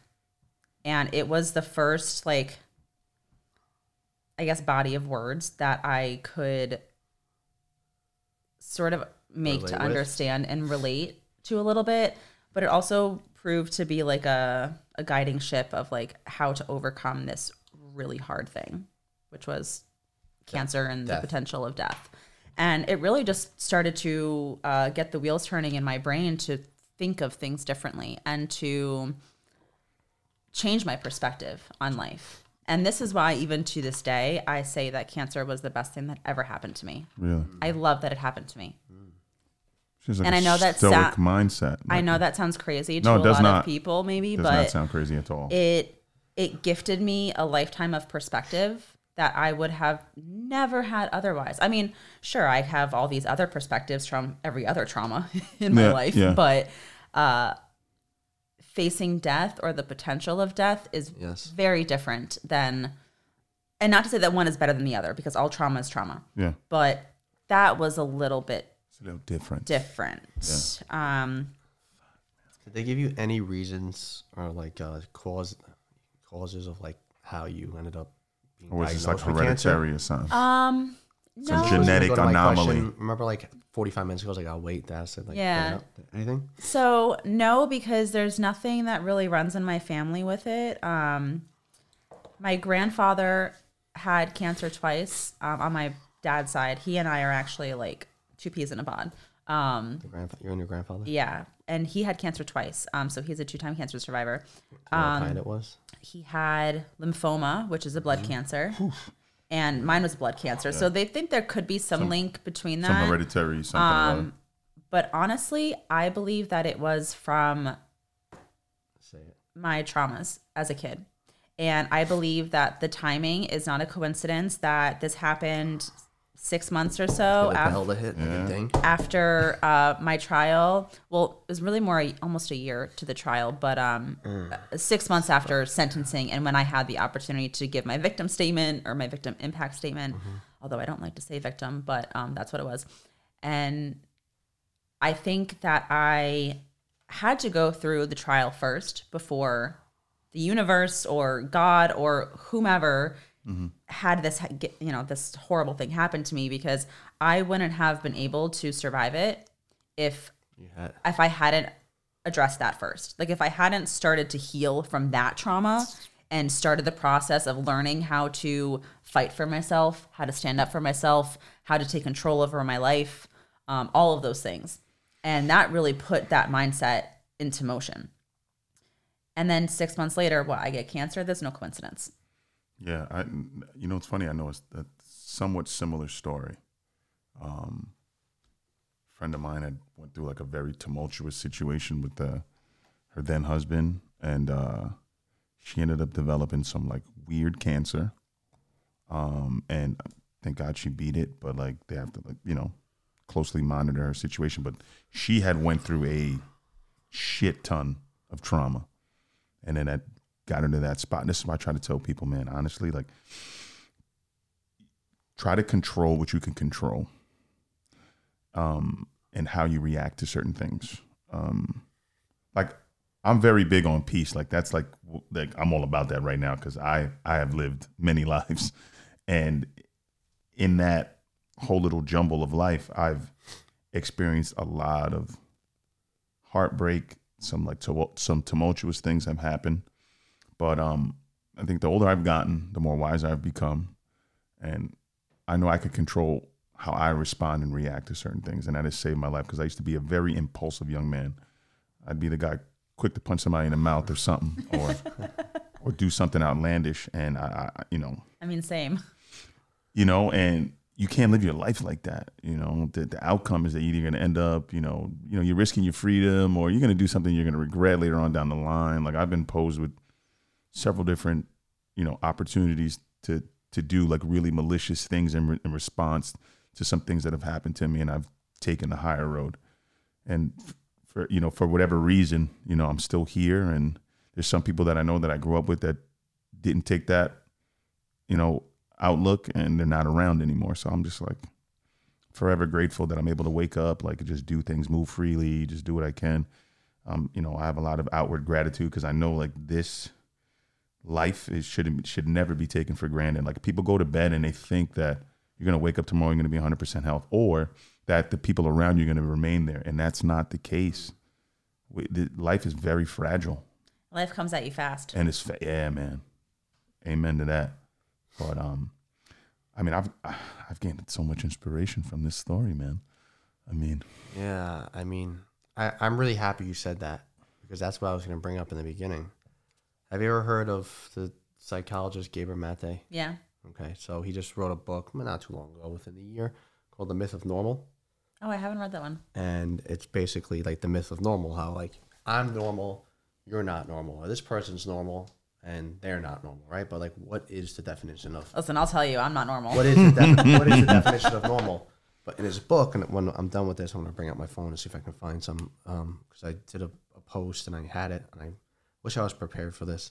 Um, stati- like uh, studies and statistics on primarily females with, you know, I'm not a therapist, right? You need have you never even saw one, but no, we can know that which is the surprising thing. I don't want to say we can know, but like clinically diagnosed with like PTSD. You said about the you know the anxiety, depression, probably Mm-hmm. the bulimia. You know, who knows if there's even like bi- bipolar in there when they're going up and down. Who knows? I'm not saying, but Yeah. Females for some reason are, and I don't have the number. I'm gonna try to look it up. Highly more likely to develop cancer, and ovarian cancer was in there. So I was like, if she says ovarian cancer, I'm gonna write the stress, right? So there was a girl, and like trigger warning in the book, um, that she was feeling like symptoms, like right, um, but she was raped, and she never told anybody until she was diagnosed with cancer, and like no one in her family was cancer, you know. So I don't mean to, you know, I'm very happy that you brought that up because it's just like people might be listening and be like, oh man, like that's like bullshit, but like no, it's not. People don't understand, and like um, there's a book out The there stress. that I'm reading right now called Brain Energy. Dr. Chris Palmer, he's a psychiatrist in Harvard. He's brain actually energy. He's actually gonna be our guest speaker on Responder Talk tomorrow. Oh, very cool. Okay, and he talks about metabolic health. Okay, is mental illness is metabolic health of the brain and how they're so connected. And the mitochondria, the powerhouse of the cell, and the cells. And what happens? What is cancer? Right, when the cells get destroyed and they don't grow back properly, the destruction of the cell. It's all linked. Oh yeah. And imagine 100%. just living under that kind of stress, like in your body, in your on a For cellular literally level. 20 years of your life. Yeah. I don't know how. And then not saying power, you know, power, what is what is powerlifting, right? It's intense stress to our bodies and our muscles and our nervous system over and over, right? So what that tr- what that happened like POS, like it just It created may- a whole snowball effect. and maybe you were life. just like your mind was so focused on like I got to bring this motherfucker down. We don't do we like is there an exact date where like we don't know when like cancer has been in your body for that long, Yeah. right? We have no idea. No idea. I mean, leukemia does develop very rapidly.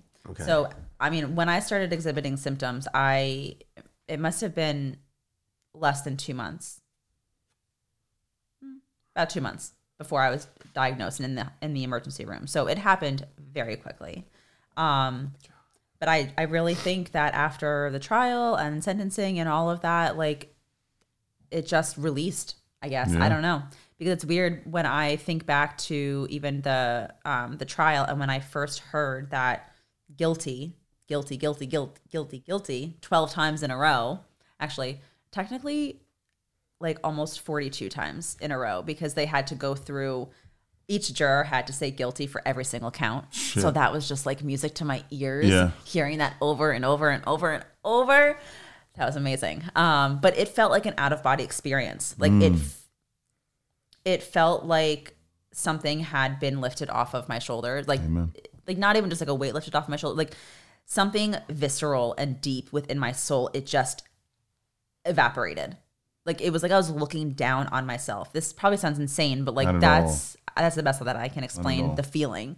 Um, and then I think that just got all the the wheels turning, and boom, cancer. Six months later, what a party! This might have been the heaviest podcast I've ever done in my entire life. I tried to warn you guys. And I've been doing this a long time, man. I've been doing this since like 2018. And this is the heaviest one I've done. Um, I think I've recorded over a hundred something podcasts. I got some skin in the game, and this one, this this this took me for a ride. yeah, sorry. No, no, no, no sorry at all, man. I'm the, the greatest part about podcasting is hearing different people's stories, their views, their opinions, their experiences, um, peeking into the window of somebody else's life. It's very interesting, and and I said it before, like you just you, you still have a very warm, beautiful soul. Some people would be jaded and and callous and is just upset at life, but you know even you know even what you said, like you know like cancer was a was like one of the best things to happen to you. You don't really get people who have that kind of lens on life, you know. So Well, I appreciate that, and I wasn't always this like warm, oh positive. oh yeah no no like- I'm I'm pretty sure that that this is just Yeah. where life has brought you. I mean, I feel like I've lived so many different lives, and there mm-hmm. have been so many versions, Versions of of, yeah. me. Like even when I think back to my like my younger years, that was such an unhealed version of myself. Like I can just see all of the ways in which I'm acting out, Mm-hmm. and the behaviors that I've exhibited, the actions that I've taken, the actions that I haven't taken, how I've treated myself, how I've treated others, how I've talked to myself, how I've looked at myself, my relationship with myself. Um, and those are all things that you carry throughout all this time that you're trying to deal with and navigate these really hard things. And I really think it took cancer for me to get my shit together, for me to open my eyes and to see everything that was the issue and start to try to unpack a little bit at a time, you know, my attachment issues, uh, how I grew up, my inner child, like all of these things that I'm just like chipping away at or have been chipping away at rather to be the best version of myself to take control over my life once once again and break away from the narrative that I was a part of my whole life. Yeah. All right, well, well, Frankie, we got like an hour. This is like almost an hour forty minutes, bro. We got to wrap this it is some up. Good shit. Um, I'm just trying to find this can't. I got a whole study of women in, in ovarian cancer, but yeah, just go back to that book, Gabriel Mate. Yeah, Uh, but that's I mean that's a very real thing and I know it sounds pretty woo woo to some people, but I mean that's your body is in that fight or flight mode, it's with breast survival cancer and mode. ovarian cancer. Yeah. Oh, So- I, listen, I, I can definitely relate because I've, I've I've heard this before. So It's actually my dad who um who mentioned this to my doctor. And this is before I even started thinking about that link and he's like, "Oh, well, uh, you know, I I read, I read an article that sometimes trauma can like express itself in into cancer or whatever." Um and my doctor was like, "Actually, yeah, that can happen." So, listen, my doctor says so, so it must be the must be the case. And so that this story here, have you really shared like any groups or shared this like or ever think about like coming joining like groups like that or no? Um, I haven't, but yes. And actually, it's even interesting timing that you guys reached out to me to do this podcast because I've actually always wanted to share my story on a, a greater, well, I haven't always wanted to share my story on a greater scale, but I f- have felt an urge or like a need to share my story. We're very honored, 100%. absolutely, Yeah, well, I mean, I'm honored to be here um, because I've always had sort of like an imposter syndrome. Like, oh, people have definitely had it way worse than me. So, like, mm. who am I to speak about this? Even though, I mean, on paper, it's like trauma after trauma after trauma after trauma. So, I think I'm an expert there's, like, at a this little point. bit of like survivor's guilt. Like, well, I'm still here, so Yeah. Yeah. And, and because I think, or not, I think I know I am so grateful for the many amazing things that I have in my life. Like, look, my life has not been easy. I have had hardship after hardship after hardship. But we all do. We all have hard things. I think maybe mine's a little bit more compounded. But that's not to take away from the beautiful things in my life, the blessings that I have in my life. Um, and I think because I lean so heavy into the gratitude, or I make an effort to at least, that it's able to offset some of the the tragedy. you know. You will. Yeah. But because of that too, I, I look at it like, well, not na- so much now, but I have in the past where it's like, well, you know, people come out of war with no legs. Like people lose their whole families in house fire. Like really, really crazy things happen to people. So in my in my eyes, in the past, it's been like, oh, a little childhood sexual abuse, little cancer, eh, that's nothing. Because for so long too, that was my reality. So I was like, oh, this is normal. People just endure. People just have shit hands at life sometimes. That's that's what people go through, I You guess. play the cards you dealt with. Yeah. Yeah.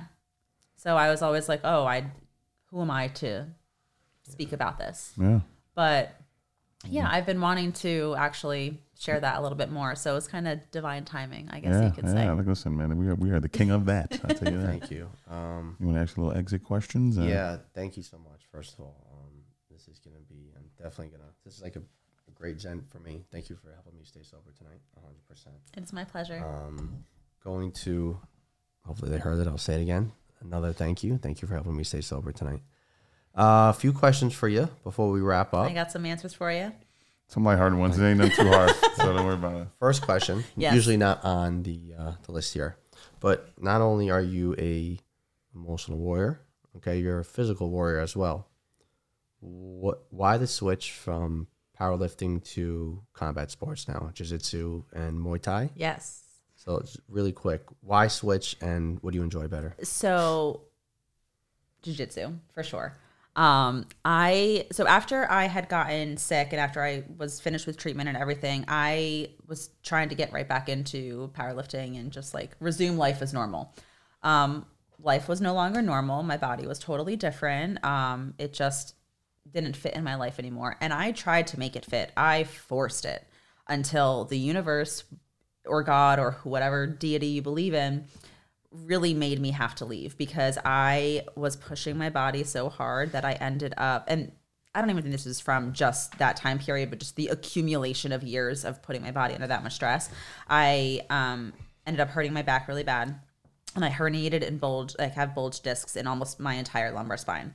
So this was before a competition that I was trying to do and I was in meet prep. And so when I'm in competition mode, I'm like blinders on, like nothing else is going to come in the way. And I was still trying to train through it. I was still trying to do this meet. For some reason, I had it in my mind like I have to do this meet because then that means that I'm I'm back. I'm like really in it.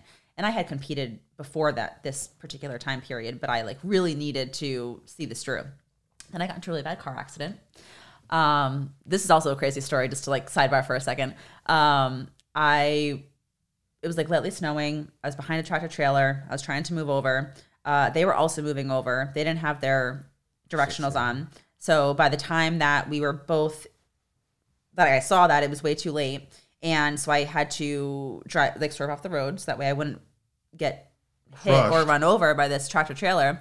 I ended up bouncing into the guardrail, and that flipped me like did a basically a like a 360 across the highway, Oh. across like three different lanes, and then I T-boned a tractor trailer, a different one. And How long ago was this? uh, this was two years ago.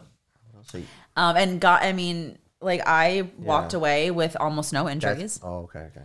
Um, I had like a slight hip injury That's from the it. least he fucking wants. Yes, no, seriously. This is the the, da- the female version of David Goggins. If you don't read the book, I mean, if you don't write a book, yeah, you got to write a book. okay, so Seriously. I've been told my whole life, honestly, that I need to write a book, and Yes. I, I've actually decided that I am. Yeah, write that. who's gonna write lift- that book. Who's It's gonna gonna be a carry these movie. motherfucking boats, man? Holy crap! Yeah. So um so at that point I was like, listen, this is not serving me. Like this is causing me more pain physically and emotionally because I just wasn't in that place anymore. Yeah. Like I love powerlifting for what it brought me, the friendship. Some of my best friends, most of my best friends actually, are from the sport. Okay. and they have been lifelong friends. Serve that purpose in that time of your life. Yes. Yes. But like anything, I mean, nothing is meant really to be with us forever. Forever, And we have different seasons and different phases of our life. Um, so at that point, I just realized, like, listen, if this massive car accident isn't going to get me to like walk away, uh, I don't know what is. So I just quit. And I decided that it was no longer for me. And I walked away and I wasn't really sure what I was going to do next. And, and I can't just work out. Like, I don't know what that's like of Yeah, not yeah. doing something, com- not To even like punish myself. yeah, not Yeah. even like in a competitive, like want to compete against other people way, which I do. I love competing. Like I just have such a competitive nature that I feel like I thrive in that kind of arena, and so like I'm always hungry for it. So just working out is like so boring to me. Um, so mundane. but there was um, my gym, my martial arts gym, uh, AMA that I train at now is right next to my lifting gym. And I had done Muay Thai for like three months. I mean, it was nothing. It was like a drop in the pan. Um, actually, when I was still going through my eating disorders, I was like trying to figure all that out. Um, so I'm like, this seems fun. Like, let me try this again. So I joined, started Muay Thai, did Muay Thai for a year, and then um, I switched over to Jiu Jitsu. My one of my gym friends, uh, and we weren't even really good friends at this time, uh, but she was like basically pressuring me to try over Jiu Jitsu, and I'm like, no, no, no, no, it's fine. Uh, but a year later, I decided to, and then I've been doing Jiu Jitsu ever since. I'm only a white belt, but Same here. So it's awesome. it's a different is world. so much fun. Yeah, and it uh it challenges you and like your mindset in a totally different way that strength sports do. I mean, you're face to face with another person trying to cause harm to you. So then you have to go back into that fight or flight mode, but like in a calm way, not you know, with the adrenaline and being crazy. Yeah, Yeah. absolutely. So the very long-winded answer of that is jiu-jitsu is my favorite between all the disciples. well, thank you for sharing that. All right, so now to the quick questions. Yeah, I'll try to Okay. keep them quick. I get very long-winded. One we don't mind. one meal to eat for the rest of your life, the same meal, and you don't have to worry about the you know the macronutrient intake or anything. Any, anything you eat is how you're it's gonna you're gonna stay the same. Ravioli. No hesitation. First time we got Oh my ravioli. God. I That's would- it. I- Just ravioli. What, what kind? I don't even care. I just love ravioli. love it. When It's like ravioli. That's it. when I was sick, actually, and I maybe I have like PTSD from it. I don't know, but or some weird like link. You just kept brain eating link. raviolis. So I had I had kept most of my weight on throughout Raviolis treatment, except for seal after cancer. treatment, and so I just ate a shit ton of ravioli. I mean, other whole nutrient foods, nutrient dense foods too, but I had lost so much weight. And I was trying to gain weight, and I have a really hard time gaining weight because I'm like more, you know, petite person. It's a little bit difficult. Um, I was just eating mass amounts of ravioli, and I just love it. I don't know. Ravioli it is. Yeah, Ravioli it is. Chef Brian Nicky. yeah. Two lifting movements. I'm gonna say. I'm not gonna say. I don't want to say like uh, gym. You might go like Kimura and like you know butterfly sweep, uh, butterfly guard. Uh, two mo- movements you could do every day. You can only do two every day. Lifting or Yes, does it? lifting. Um, and and you're not gonna get sore. But you only have two. You can only choose two movements. every Squats day number one. rest of. Okay. is Squats, like my favorite. I just squats. I love squatting. Um and maybe Turkish get-ups. Ooh, that's a Nice. first. No one's ever said. I almost broke my wrist doing help Turkish BJJ. get It's- No, thank you. Horrible and very t- difficult, but it's the one exercise that I feel the most connected to my body, and I really like that feeling. It's like a yeah. Claro que sí. I like that. Okay. Yeah, And it's So- perfect for the mats. exactly. Perfect. There's so much It's uh, literally carryover transition, and yeah. transfer. You know, you tell me I start doing Turkish get-ups. Yes, Fuck. Plant good for shoulder health. Plant based. The real jump man get up. Um, I'll have to figure out a name for that. Um, but, but, but where are we? We are at one meal, uh, one person to hang out with, dead or alive, and you don't have to never meet met them before. oh, Yeah, Sounds for the good. day of who you are right now in this present moment. Who do you want to spend a day with? Maybe take them to BJJ, put a gi on them, eat raviolis. Oh, this is actually a tough squats. That's a question. great question. Yeah. Don't fuck it up. No pressure. Um, wow. Dead or alive, and nobody that I have met or nobody. or it could have been it could have been someone that you met, or it could be someone that you've never that maybe you always wanted to meet, someone famous, someone you looked up to, could be a family member. Probably my grandpa, actually. Oh, Yeah. I like that. He um he's the one that had he's the the two time cancer survivor and he and I are, have like such an interesting um, bond and connection. It's a and connection, yeah. he's he's just an amazing man and has a lot of really wise life perspectives that he's passed down to me. And if I could spend every single day with him for the rest of my life, imagine how much knowledge and wisdom I would have. That's a fucking great answer. Wow. Plus, he's just so cool. Like, I would love to spend time with him, more time with him. yeah, thank you. Love it. You come, you leave, right? You leave the apartment, and we send you the message. Wait, come back. You forgot something, and now you're like, all right, now really, what the fuck's going on here? so you No, I'm gonna I'm gonna think about this the whole way home now. So we open up the door and we're like, we need you to come over here. And you're like, now you want me to come through the wall, around the wall here and check it out. And there's just like a tarp hanging off the picture frame. We open it up and it's a door and it's a time machine. You can go anywhere you want in the future or the past. It could be five, mo- five months ago, five years ago, 50 years ago, 500 years ago, as who you are now. We're like, all right, we'll see you, Nikki. White sweatshirt on. We'll get you red jacket. And you're just going. Where would you go? I would probably go back to my childhood, not to stop what had happened. I'm glad that that happened too. I'm actually glad that everything in my life has happened.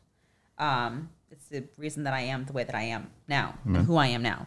If it was, if it happened, then it was meant to happen for whatever reason, for whatever greater purpose, greater lesson. It's up to me to figure out what that is. Um, but I would go back to younger me and try to instill some kind of wisdom in my younger self to just keep going, to be strong, to I don't know, give myself some kind of encouraging words to know on know how to better brave the storm maybe and sort of navigate whatever hardships that I would end up encountering in my life, which there's a lot of them. so That's the first one we got, I yeah, that's the right? first time someone's ever said that. yeah. Uh, well, with that, I'm speechless, and I'm thank you. Thank, Thank you. you very much. Uh, we had a great time, even though there's, you know, the ups and downs. But your, like Jay said, your energy, your positivity, your your character in general is just uh, amazing. And we need we need a lot more people like you, and this shows that recovery is possible. And um, Jay, you, you- you have anything for us? First time I'm speechless, bro. Yeah. Um, Wow. I'm just honored to be sitting in this room during this podcast and just being being present and in this Yeah. space and in this in this energy right now because it's good stuff. Feel safe, right? Yes, absolutely. safe. Well, listen, I I appreciate it, and I appreciate the opportunity to even come on here and share my story, and that you guys and I hope other people uh, are wanting to listen to. So this has been honestly a, a great a great privilege. So thank, you. Thank you, again. Um, for our reps for responders family, if you listen, if you are subscribed to the podcast, to the podcast, please like, share, tell a friend to tell a friend. It helps us reach a bigger demographic. Helps us get out there, maybe get some more sponsors. We're looking to do that as well. So please, if you can, if you like this episode, share it. Um, you know, send this to somebody who might be going through some things, and uh, maybe if they feel like giving up or something like that, you send them this, and you you hear what this woman's been through, and maybe they'll get up on the good foot and get after it. All right. Um, so with that being said, have a blessed and productive one, and uh, try not to be a shitty human being, y'all. Enjoy.